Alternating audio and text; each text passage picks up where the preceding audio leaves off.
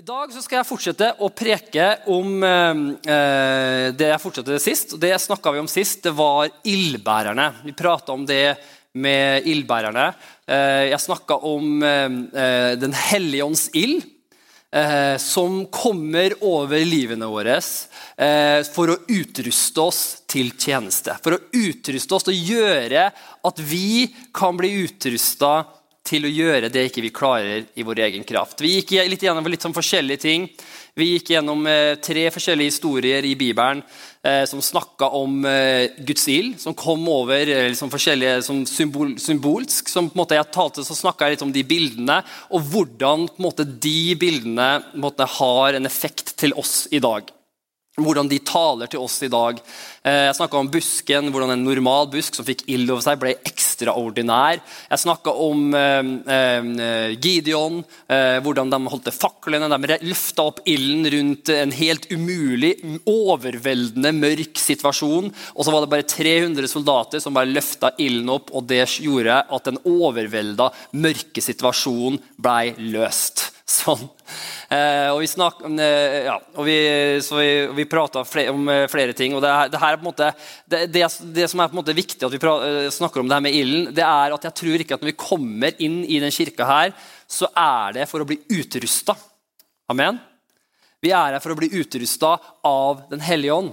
Eh, og er, jeg tror virkelig at vi, vi, skal komme til den kirka her, og kirka Østfoldkirken skal være en brennende kirke. Hva betyr det?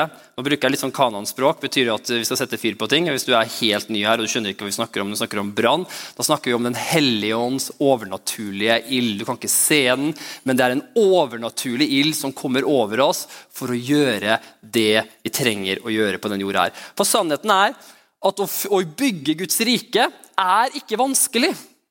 Det er umulig. Nå blir alle glade her. Oppmuntra.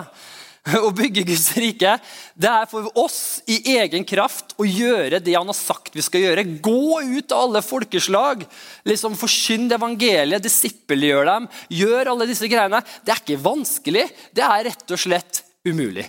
Men for Gud så er ingenting umulig. Og Derfor er det så viktig at, man, eh, at det, det, kommer jeg til å fokusere litt på i dag. Jeg kommer til å fortsette å snakke om ildbærerne. Jeg kommer til å fortsette å snakke om eh, hva som skjer når vi får Den hellige ånds ild over livene våre, og hvor viktig det er. Men i dag så kommer jeg til å gå litt, litt tilbake, og litt hvordan får vi Den hellige ånds ild over livene våre? Hvordan blir vi utrusta? Hvordan får vi den, det vi trenger for å gjøre det vi skal gjøre på den jorda. her. Jeg vet ikke om du er samme som meg, men Har du noen gang sett på deg selv og så sier du, hvordan i all verden skal jeg gjøre det her? Liksom Jeg, som kommer fra det greiene her, som tenker alle disse tankene her og tviler om meg sjøl av og til og våkner opp og har en dårlig dag som alle andre. Hvordan skal jeg gjøre en forskjell i denne verden her? Hvordan skal jeg kunne bringe ditt evangelium inn i denne verden her?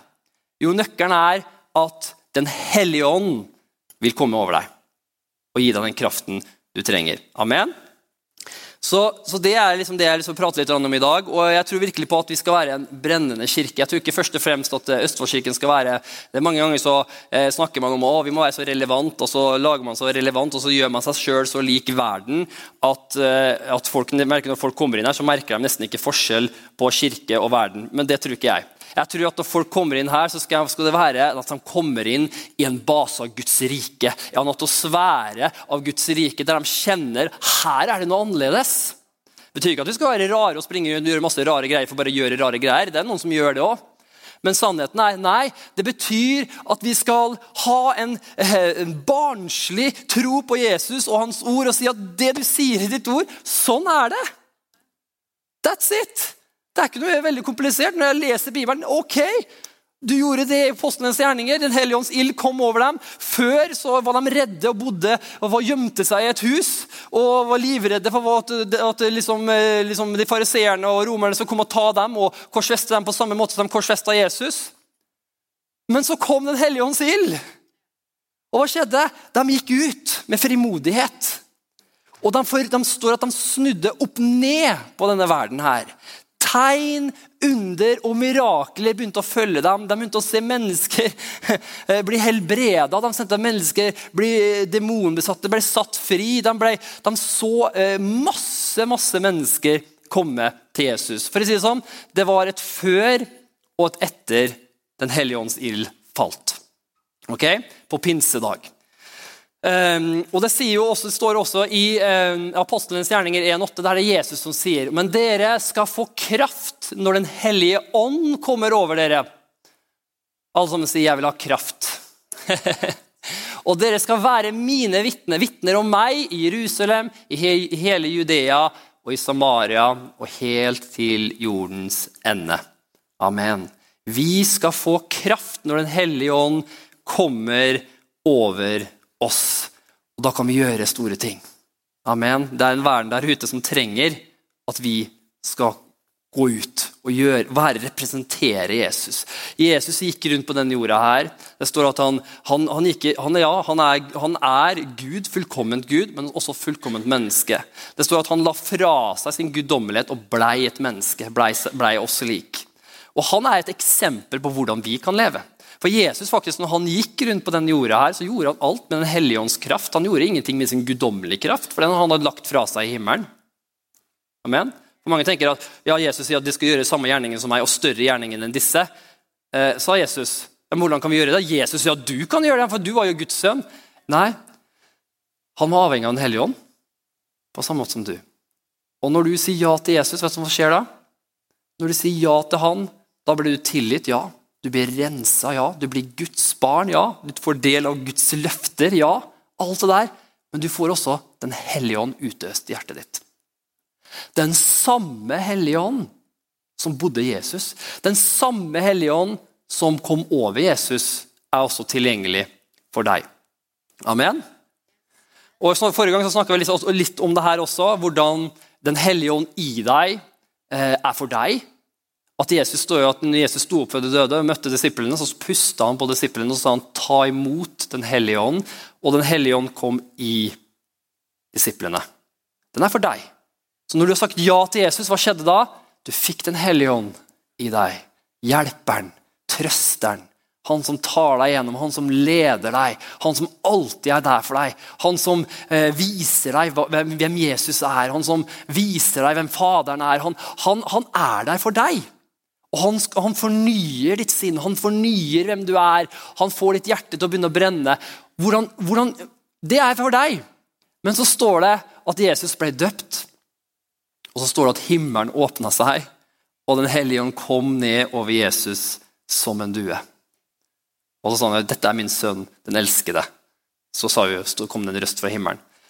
Og Han gikk ut i villmarken, ble testa av, eh, av djevelen. og alt det der, skal ikke gå inn på det her. Men så står det at da kom han tilbake full av Den hellige ånds kraft. står det.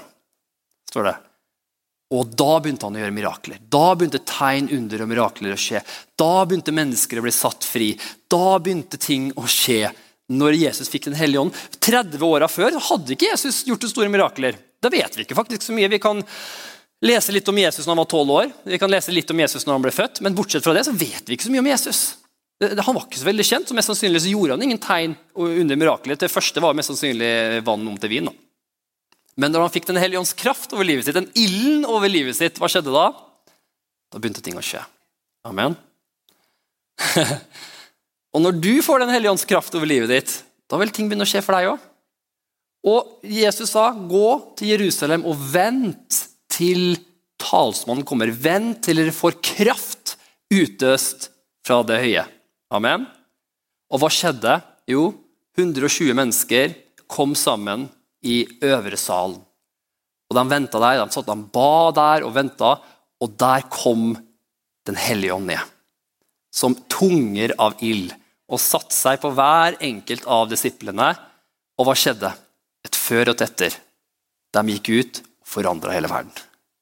Hele verden. Og i dag, den vestlige verden som vi ser i dag, er jo et resultat av hva de disiplene gjorde med Den hellige ånds kraft. Tidslinja vår er jo skrevet etter Jesus. Hele loven og verket alt jeg sier, det, Vi har jo gått ganske mye bort fra det nå, men det er jo gjort er jo pga. deres forkynnelse. Så det hadde en enorm kraft. Hva det gjorde de? De snudde bokstavelig talt opp ned på alt. Men vi trenger å komme tilbake dit som en kirke. Vi trenger å komme tilbake til den til apostelens gjerninger-tida. For Jesus sa at vi skal gjøre de samme gjerningene som han, og større gjerninger enn han. Ok? Det jeg gjør Nå nå setter jeg lista ganske høyt, og så jobber vi oss nedover etterpå. Så snakker vi etterpå hvordan vi skal komme oss dit. Så slapp av. Vi skal, vi skal, vi skal komme og tenke at det er, det er altfor høyt, nå gir jeg opp med en gang. Ikke gi opp. Heng med meg nå. Først må vi på en måte sette hvor vi skal, og så etterpå jobber vi oss hvordan vi kommer oss dit. For det er ingen av oss som klarer det her i egen kraft uansett. Amen? Så, så liksom så, så hellige, Vi må starte vi må jo starte i hvert fall med apostlenes gjerninger. Og gjøre de samme tingene som de gjorde. Derfor så tror jeg det kommer en tid nå der vi skal se enda mer tegn, under og mirakler. Vi skal se mennesker komme og bli satt fri, bli frelst, i en mye større grad. Og vi trenger å begynne å brenne, ha en ild over livene våre, sånn som de første disiplene hadde. Og hvor, hvor, Hvorfor sier jeg det? For at den ilden som kommer over oss, er for de der ute. Den ilden som kommer over oss, er ikke for oss, den er for de der ute. Og Jesus lengter etter å sette mennesker fri. Han lengter etter å vise mennesker og bare vise sin kjærlighet til mennesker. Og Jesus kjærlighet er ikke en kjærlighet som sier å ja, du sitter i fengsel, du, ja. Å, så trist. Her har du en muffins. liksom. Håper det trøster deg. Det er mange som tror at kristendommen er det. Å, det er så fin trøst. Så, å, så koselig å ha noe å tro på. Å, så godselig, liksom, som vi sa i Kristiansund. Eh, men det er noe mer enn det. Det er, det er ikke noe koselig. Det er kraft til frelse for hver den som Nå prøver jeg å peppe deg litt opp her. håper det funker. Det er kraft til frelse for hver den som tror. Det er en kraft i det. Og det som skjer når vi går ut med Den hellige ånds ild, det som skjer da, det er at da vil vi gjøre de samme gjerningene og større gjerninger som de første apostlene. Amen? Amen. Jeg vet at det blir litt stille her når vi snakker om sånne ting som det her. For, at, eh, for, det, for det er veldig mange forkynnere som på en måte bare sier det, og så stopper de der, og så tenker alle ok, hvordan, hva skal jeg gjøre nå da? Men nå skal vi gå litt inn her. Men hvordan kommer jeg dit? Hvordan får jeg ilden over livet mitt? Hvordan kan jeg være et lys? Hvordan kan jeg gå inn i min verden og gjøre en forskjell? Hvordan kan jeg bringe Guds rike inn i min verden? Hvordan gjør jeg det? vi er jo bare oss, liksom. Hvordan skal vi få til det her? Jo, det kommer alltid tilbake, og det her kommer jeg til alltid tilbake igjen. Vi trenger et møte med Jesus. Alle sammen si 'Jeg trenger et møte med Jesus'. Amen. For at det er der alt kommer ifra. Du klarer ikke det sjøl. Men så jeg har jo allerede møtt Jesus. Jeg sier det igjen. Du trenger et møte med Jesus. Igjen. Du trenger et møte med Jesus. Hvorfor? For når du får møte Jesus, så begynner hjertet ditt å brenne. Og det starter med at hjertet ditt begynner å brenne. I kjærlighet til Jesus. Og så kommer brannen over deg etterpå. For når du begynner å brenne for Jesus og får et møte med han, så vil du oppleve hans kjærlighet. Og hans kjærlighet kommer til å overvelde deg, for han er så god. Og da vil, du, da vil, du, begynne å elske han, og da vil hjertet ditt begynne å brenne av kjærlighet for han. Og det som skjer da, det er at da vil du også få et møte Nei, Da vil du også begynne å få brann over deg, og du vil bli en bærer av Guds rike som vi har om. Og du vil gå ut, og du vil ha en atmosfære rundt deg i Guds rike som gjør at mennesker rundt deg blir satt fri. Blir, får et møte med Jesus, og du er faktisk en ambassadør for Guds rike. Det er det vi virkelig tror på.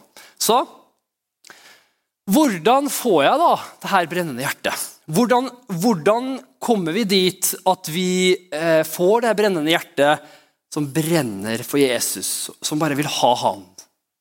Mer enn livet selv. Hvordan kommer vi dit? Amen? Jo, nå tar jeg konklusjonen på forhånd her. Det er kanskje ikke den beste måten å gjøre det på filmen, men du trenger et møte med Jesus. Så enkelt er det.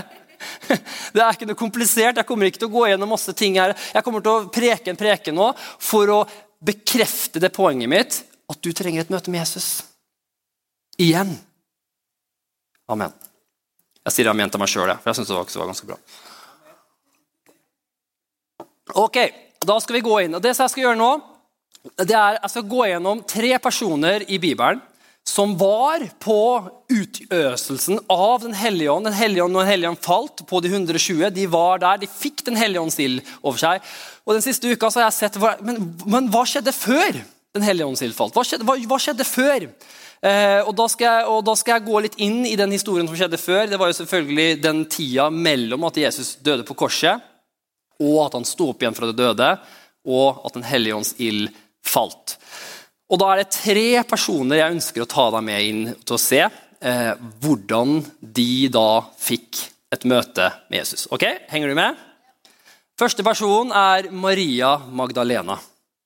Maria Magdalena er bildet fra den der serien vår på, eh, som, på, som, heter The Chosen. Veldig bra serie. Synes jeg i hvert fall. Det er jo selvfølgelig ingen som klarer å ta, lage en serie som er 100 etter Guds ord. Det, det, det, eller, eller, 100% hvordan Jesus er. Det går ikke. så Man må jo på en måte ta den serien litt med en klype salt. Men det er et veldig bra bilde for å, for å gjøre Bibelen mer levende. Men det bør alltid komme tilbake at du leser mer av det som står her. Eh, men, eh, ja. men, Maria Magdalena Maria Magdalena, hun var en eh, kvinne under Jesus tid. Hun står i Bibelen. Det står ikke, det står, det står ikke sånn veldig mye om hennes historie. Det står bare at hun hadde syv demoner som ble kasta ut av henne av Jesus. Og Hun fikk et møte med Jesus allerede. Hun, eh, hun hadde som sagt, hun hadde sju demoner. Å ha sju demoner er kanskje ikke så gøy. Eh, og Hun ble veldig undertrykket, og hun, mest sannsynlig så var hun en prostituert. Eh, og, og, virkelig hadde et forferdelig liv. Hadde et grusomt liv før hun møtte Jesus. og så kom Jesus, møter Maria Magdalena. Eh, fantastisk scene faktisk i The Chosen på akkurat det her. Fantastisk eh, filma og måte forklart. Det synes jeg var veldig rørende. Hvordan Jesus bare rørte Maria Magdalena, kaster ut disse syv demonene, setter henne fri. Og nå begynner Maria og Magdalena å tjene Jesus med hele livet sitt. Hvorfor? For hun hadde ikke noe liv før. hun hadde ingenting. Og så møtte hun Jesus, så fikk hun livet tilbake. Hun ble satt fri. Så hva var livet hennes nå? Jesus. Ikke sant? Livet hennes var Jesus. Hun fulgte Jesus. Var, hun var jo med på en måte, står jo på en måte Hver gang disiplene ble nevnt, så ble hun på en måte nevnt i den mølja der. da. Um, og, så, og hun er jo også den som når Jesus ble tatt og han ble korsfesta, så står det at de fleste disiplene husk, forsvinner. Men så står det at det var tre kvinner som sto der, og én disippel. og Det var Johannes, som han sier selv, da, den som Jesus elsket. Han var veldig nøye på å si det selv. Eh, Johannes eh, apostelen. Og, eh, og, så var det eh, Maria Magdalena var der. Maria, mammaen til Jesus, og en til. Eh, så hun var der ved korset når Jesus døde. Hun var der når han led, eh, og hun var der hele veien. Og Tenk deg selv, tenk deg Sett deg litt inn i hennes sko akkurat nå. Maria Magdalena, hele livet hennes er Jesus. Alt er Jesus. Alt er henne. er han. Og så blir han korsfesta. Han dør. Og hun står der og ser på livet hennes nå dør. Amen. Så hun er jo helt, helt fra seg og, og, og, Jesus dør, han ble lagt i en grav. Graven ble lukka. Og så nå har jeg lyst til å bare lese et bare kort avsnitt, avsnitt om Maria Magdalena, om hvordan hun kom til graven eh, og på en måte eh, gjorde disse greiene. her. Så skal jeg ta noen enkle tanker ut fra den teksten her, så skal jeg bare knytte det til oss.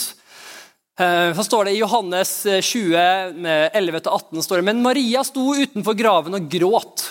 Og så hadde hun kommet opp og så hadde hun sett at graven er tom. Eh, hun trodde at noen hadde tatt hans kropp. Eh, hun visste ikke at han stått opp fra de døde. Så nå står hun der og gråter. Ikke nok med at han nå er død, men hun, hun fikk ikke engang lov til å gjøre disse tingene som hun trenger å gjøre. på en måte, jeg vet ikke hva det var hun skulle gjøre, men masse sånn salvelser og alt det greiene der. Eh, så hun, så hun gråt ved graven. Hun var ved stor sorg. Og Det er kanskje mennesker her i dag kanskje som hører på den prekenen her nå, i, dag. Du har fått et møte med Jesus, men vet du hva?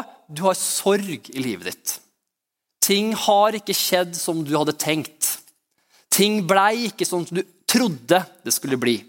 Så du har en stor sorg i livet ditt. Det hadde også Maria. Eh, mens hun gråt, så bøyde hun seg og så inn i graven. Og hun ser to engler i hvite klær sitte der Jesu kropp hadde ligget. Den ene ved hodet og den andre ved føttene. Da sier de til henne, 'Kvinne, hvorfor gråter du?' Hun svarte dem, 'Fordi de har tatt min Herre bort, og jeg vet ikke hvor de har lagt ham.' Da hun hadde sagt dette, snudde hun seg rundt og ser Jesus stå der. Men hun visste ikke at det var Jesus. Jesus sier til henne, 'Kvinne, hvorfor gråter du? Hvem leter du etter?' Hun trodde det var gartneren og sier til ham, 'Herre, eh, hvis det er du som har båret ham bort, så si meg hvor du har lagt ham, så skal jeg hente ham.'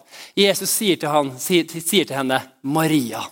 Hun snur seg og sier til ham, 'Rabuni', som betyr mester. Og det elsker jeg den. Sier, han sier bare navnet hennes. Wow. Tenk deg det. Jesus kan bare si navnet ditt. Det står at han, hans sauer vil kjenne hans stemme. Amen. Syns jeg var en veldig flott tekst. Og Hun snur seg til og sier Rabuni, som betyr mester. Jesus sier til henne, ikke rør meg, for jeg har ennå ikke fart opp til min far, til, min far. Men gå til mine brødre og si til dem, jeg farer opp til min far og deres far og min Gud og deres Gud. Maria Magdalena kom og fortalte disiplene alt det hun hadde sett, og sett Herren, eh, at hun hadde sett Herren, eh, og at han hadde sagt dette til henne. Amen. Så Maria Magdalena hun gikk opp til graven, fikk et møte med Jesus. Og så kom hun tilbake til disiplene. Det er jo det er ganske morsomt. Tenk deg selv, Se den scenarioet her. Jesus har akkurat dødd på korset. Han gikk ned til avgrunnen for oss. Han gikk til helvete altså, for oss. Så ikke vi skal trenge å gå dit. Han var der, tok vår straff. Så han beseira døden, avvæpna maktene og myndighetene. Ble reist igjen opp fra det døde av Den hellige ånd. Sprengte graven og var på vei nå med sitt blod til Faderen for å si 'Det er nå gjort. Se, her er mitt blod.' Skulle legge det innenfor Faderen, si 'Alle verdens synd er nå betalt for.' 'Alle kan nå komme til meg sånn som de er, ved å tro på meg.'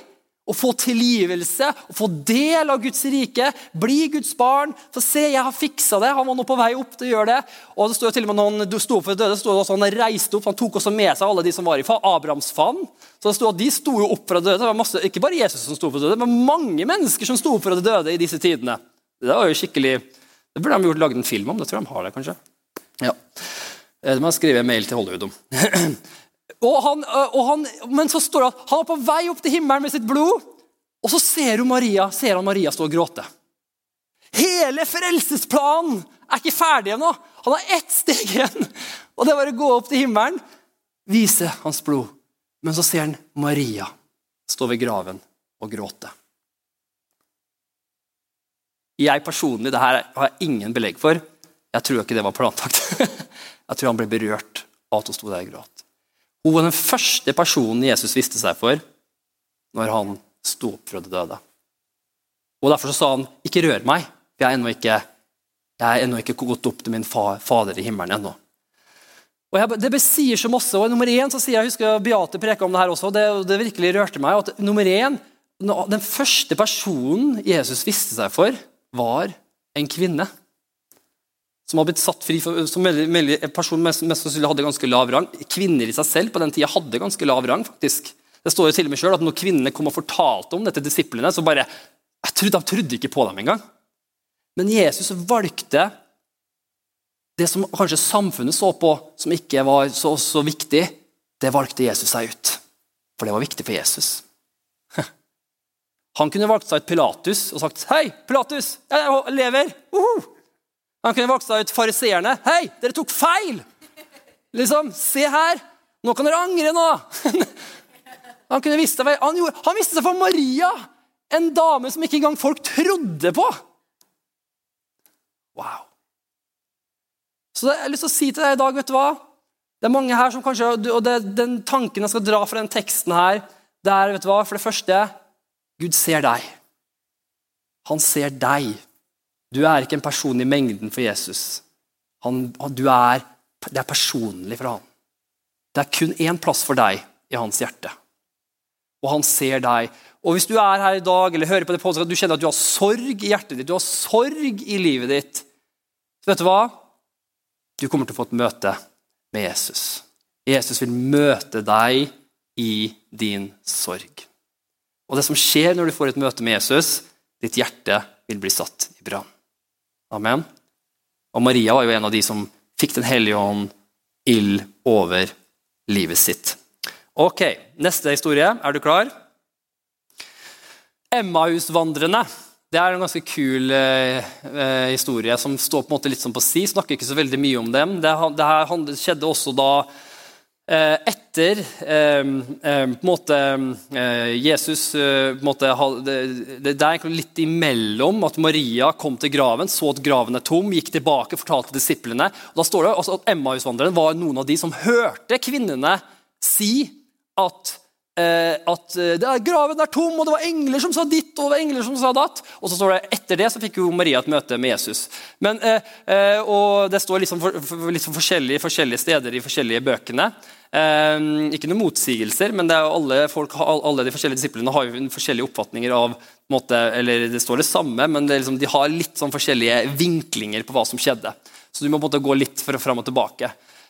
nå står det liksom at disse Emmausvandrerne de Eh, de var der når Maria sa at graven er tom, det er masse engler, og de var en av de som sa åh, that's it. liksom. Nå orker jeg ikke høre mer på det her. Eh, nå er jeg nok. Vi trodde at Jesus skal være den som, reiste, som kommer til å ta oss opp og kjempe mot romerne. Vi trodde at Jesus var den som skulle sette oss i fri. De var skuffa. Så de valgte nå å gå bort fra Jerusalem. Henger du med? Er du klar for en tekst til? Ja, bra. Der står det Lukas 24, 13. Står det, og se, To av dem som var, eh, som var, sammen den dagen på vei til en landsby som het Emmahus, som ligger 60 stadier fra Jerusalem. Så det her var på en måte to menn som, som på en måte fulgte Jesus og som var med i hans ministry, men nå var de skuffa. Og du ser her, ser teksten, de var nå på vei bort fra Jerusalem. Ser du det? Der Jesus, der alt kommer til å skje, der Den hellige ånds utøvelse kommer til å være, der eh, alt kommer til å skje, de var, de var skuffa, og de var nå på vei bort fra Jerusalem. Og Det skjedde mens han satt i ja, Jeg må fortelle litt mellom der først. Og når de var skuffa, så betyr det at de, og så kom Jesus, og han møtte dem mens de gikk. Mens de var på vei bort. De var I sin skuffelse så står det at Jesus plutselig begynte å gå sammen med dem. Og så begynte han å snakke. 'Hvorfor er dere så triste?' Og så står det at De kjente ikke han igjen. Så begynte de å snakke. og så står det at Jesus begynte å, og så jeg vet ikke hva som har skjedd, og så fortalte de at livene våre er ødelagt. Vi trodde på han. Vi trodde at han skulle på en måte være den som tok oss igjennom. vi trodde han, Men nå er alt tull. Og så har disse kvinnene bare virkelig oppskaka og så sagt at nå er graven tom, og det har vært engler der, og det er måte på hva de har sagt. liksom.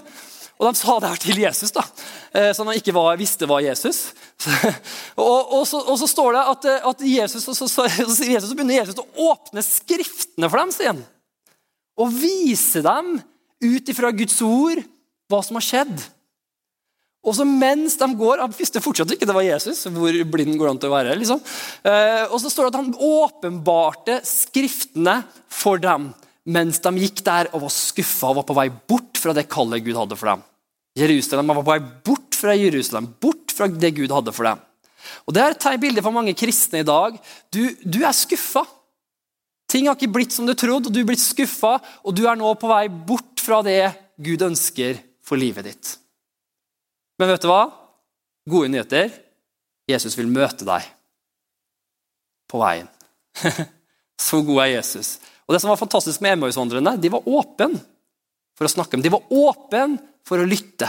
De var åpne for å få en åpenbaring fra Jesus. Og Jesus visste dem da i sitt ord det som sagt om ham. Så, leser vi videre her, så vers, fra vers 30 til 35. Og så skjedde, Mens han satt til bords, for han skulle da gå videre, men så sa de liksom, du må komme hjem til oss, eh, hjem til oss og, og være hos oss. Og da står Det at det skjedde da, mens eh, de satt til bords med dem, at han tok et brød, velsignet brødet og ga til dem. Da ble deres øyne åpnet, og de kjente ham igjen. Og han ble usynlig for dem. Det er ganske kult. Og de sa til hverandre brant ikke hjertene våre i oss da han talte med oss på veien. Og da han åpnet Skriftene for oss, så brøt de opp med det samme og vendte tilbake til Jerusalem. Og de fant de elleve altså De vendte tilbake dit de skulle. Og de fant de elleve, og, eh, og, med dem sammen med dem eh, eh, De fant de elleve og dem som var sammen med dem, og de sa Herren er virkelig stått opp, han har vist seg for Simon. Altså det, det her var på en måte disiplene som sa til dem. da. Og De fortalte det som hadde hendt på veien, og hvordan de gjenkjente ham, og hvordan han brøt brødet.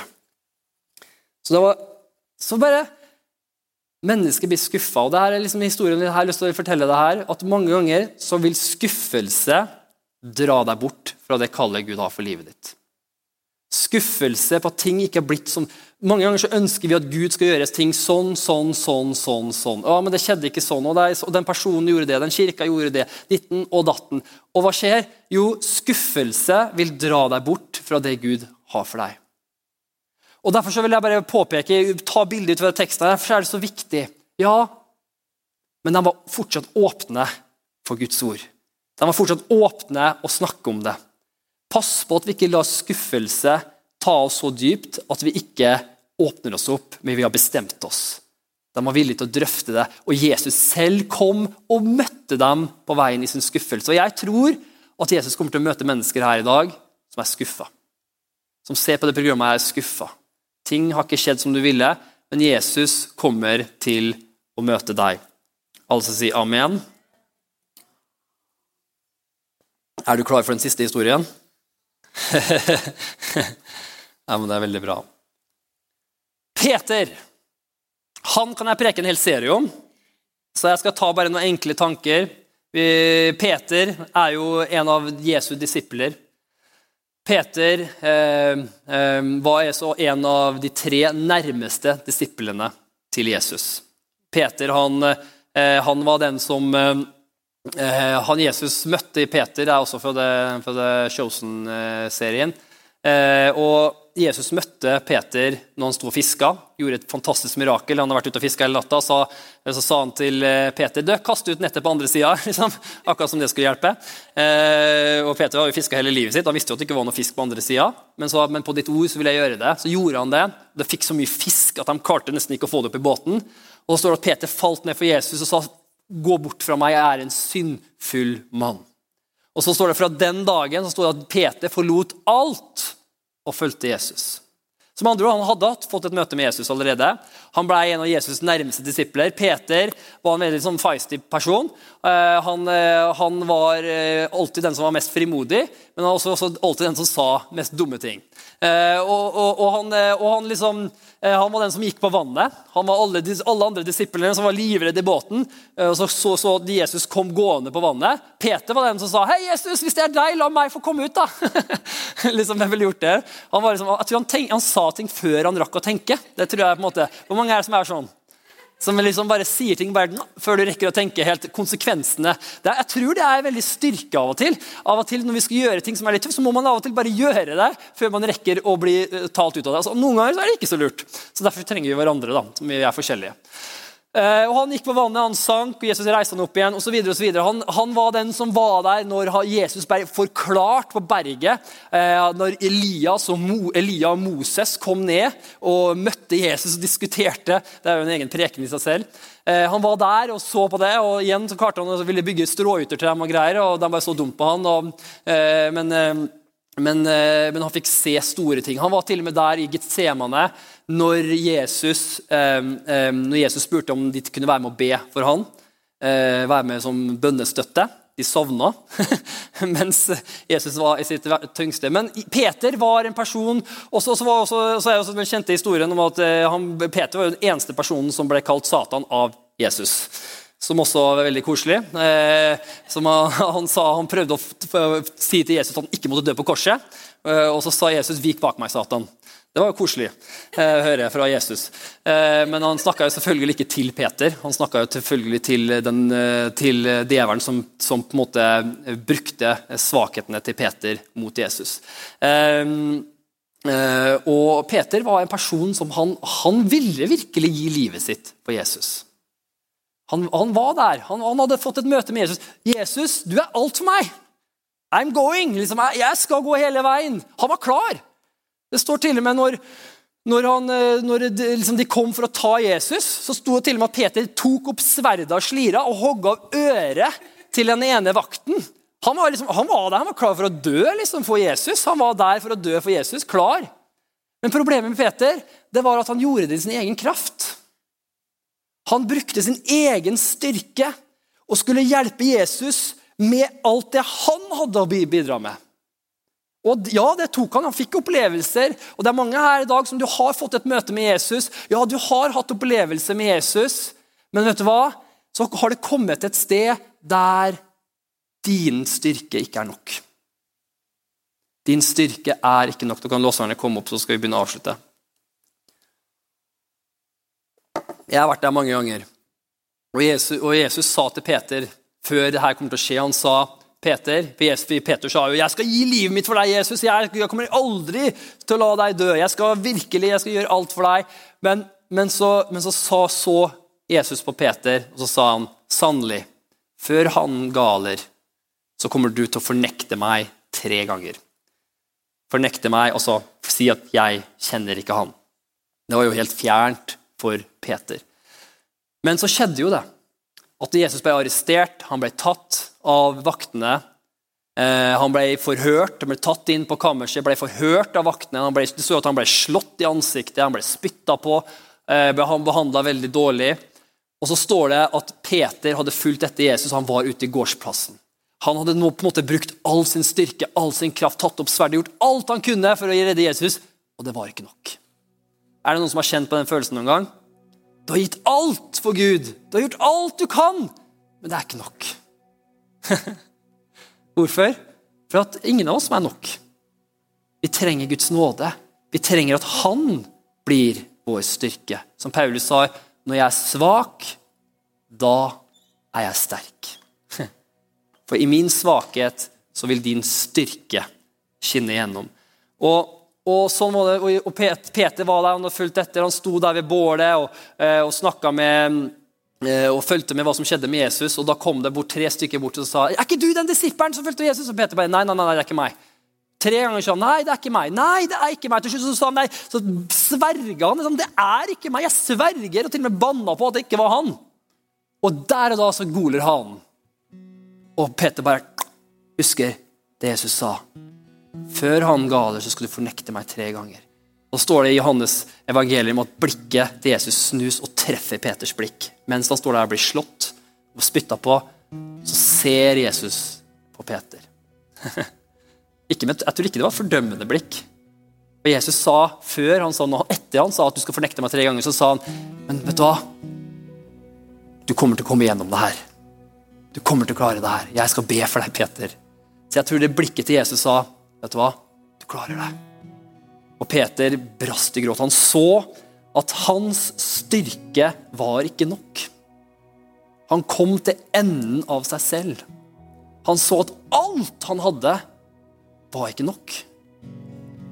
Og han brast i gråt og løp ut og gråt bittert. og Det er på en måte et bilde i dag til deg at det er mange i dag som kjenner at vet du hva, du prøver å være den sterke for Gud. Du prøver å være den som skal liksom gjøre forskjell for Gud. Men sannheten er at det er ikke nok i deg selv. Du klarer ikke det selv. Og vi trenger å gjøre som Peter, vi trenger å komme til enden av oss selv. Og vi trenger å innse at jeg trenger deg, Jesus. Jeg trenger deg. Du er alt for meg. Du er mitt liv. Og da får vi hans kraft over livet vårt. Og det er mange her i dag som kanskje er i en situasjon du kjenner at du har gitt alt for Jesus. Og du kjenner at du kanskje har svikta Jesus, kanskje til og med. Du kjenner at du er helt på bunnen, du har svikta, du har gjort ting som du ikke burde gjøre. kanskje falt i synd. Og, så videre, og, så og du, Jesus har gjort så mye bra for deg, og du har gjort så mye dårlig. Du har svikta Jesus. Du er der. Nå skal du vite, vet du hva? Jesus vil møte deg i dag. Jesus vil møte deg i dag. Og jeg skal avslutte den historien. Og det står jo også at, Jeg skal hoppe over det. Det, står jo også at Johannes, det står at når, de fikk vite, når Peter fikk vite da, at eh, eh, graven er tom, så står det at han løp sammen med disippelen som Jesus elska. Så står det her så står det sånn morsomme ting, så står det at så løp de begge sammen. Den andre disippelen løp fortere enn Peter og kom først til graven. Hvorfor skrev han det? Tror du at de hadde så konkurranseinstinkt at liksom 50 år etterpå prekena liksom det skjedde, så bare ville bare Johannes minne Peter opp Husk på du tapte når vi løp til graven. Husk på, Husker du de gangen vi løp til graven? liksom? Du tapte! Tror du det var det han gjorde det for? det kan jo hende. Han kalte seg sjøl den disippelen som Jesus elska. Og når han snakker om Peter, så snakker han bare Sandberg Peter. Så jeg tror det, det kan være, Men vet du hva? Men jeg tror det var noe annet der. For vet du hva? Når du skal løpe med skyldfølelse, når du skal løpe med fordømmelse, så løper du ikke så fort. Og når du løper til Gud, det er på dem de løp til Jesus, de løp der Jesus lå til graven. Og når du løper til Jesus med alle disse skyldfølelsene, så løper du litt saktere. Hvorfor? For du vet ikke hva som venter deg der. Du vet, Peter visste ikke om han sint, var sint på han eller glad i han. For han hadde svikta Jesus. Mens, men apostelen Johannes løp så fort som bare det, for han visste at Jesus elska ham. Han visste han kom til å møte åpne armer. Og Du kanskje er der i dag og du kjenner at du løper ikke så fort mot Gud lenger. For du, det er noe som hindrer deg i ditt liv. Og Da vil jeg bare si til deg, fra Jesus' sin side så er det ingenting som hindrer deg. Og Jesus vil møte deg der. Han vil møte deg. Det står, Jesus, det står her at Peter fikk et personlig møte med Jesus, som ikke står så mye snakka om i Bibelen. Det står at Jesus, Peter fikk flere møter med Jesus. Og det siste møtet, det var Jeg skal ikke lese alt, jeg har ikke tid til det nå. Men det siste møtet var når han kom tilbake til stranda. Og han sto og fiska igjen. De hadde måttet gi Peter sa vi går og fisker. Og fiska hele natta. Akkurat samme scenario som første gangen.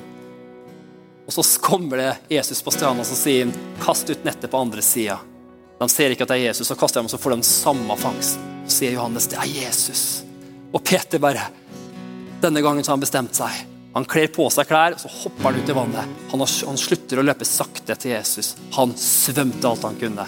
Og han møtte Jesus. Og Jesus sa, og da ser vi den kjente samtalen mellom Peter. liksom det Peter spør elsker du meg.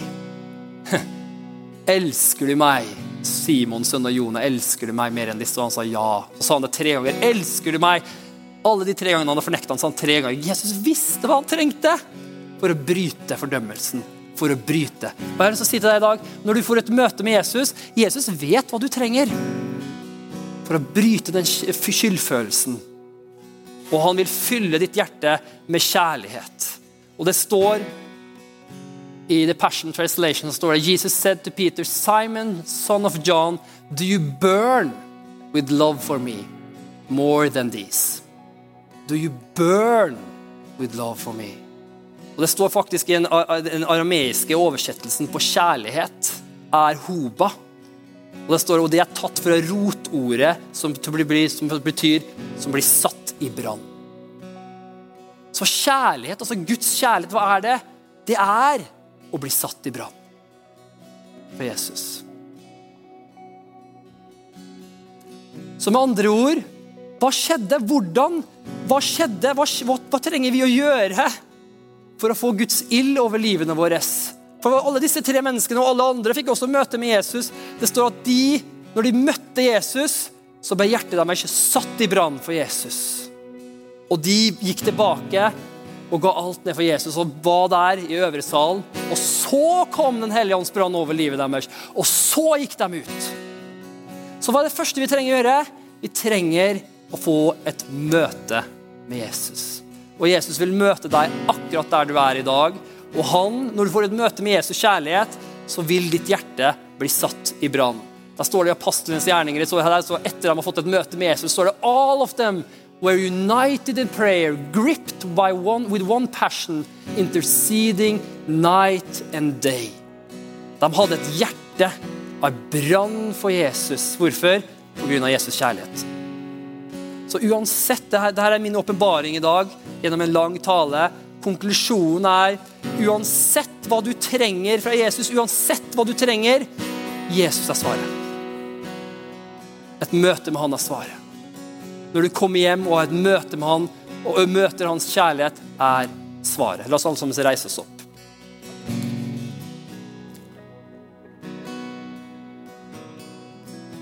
Vi takker deg, Jesus, for at du er her akkurat nå. Vi takker deg for din kjærlighet som du utøste for oss på korset. Vi takker deg, Jesus, for at du elsker oss med en uslokkelig kjærlighet som aldri, aldri, aldri tar slutt. Ingen kan kjenne dybden, og ingen kan kjenne bredden eller høyden eller lengden. Den er, for, den er for lang, for stor for oss å egentlig helt tatt fatte din kjærlighet til oss. Og akkurat nå Jesus vil bare si at vi skjønner det ikke, men vi trenger det, Jesus. Vi trenger et møte med deg. Vi trenger å få våre hjerter satt i brann, og vi trenger deg. Og Hvis du er her i dag og du kjenner at du, du er som den kvinnen som Maria, og du kjenner at du har et sorg i livet ditt, det er sorg i livet ditt, så bare be deg, far, jeg bare løfter opp en person som hører på podkasten, som ser på det programmet, som har sorg i hjertene sine.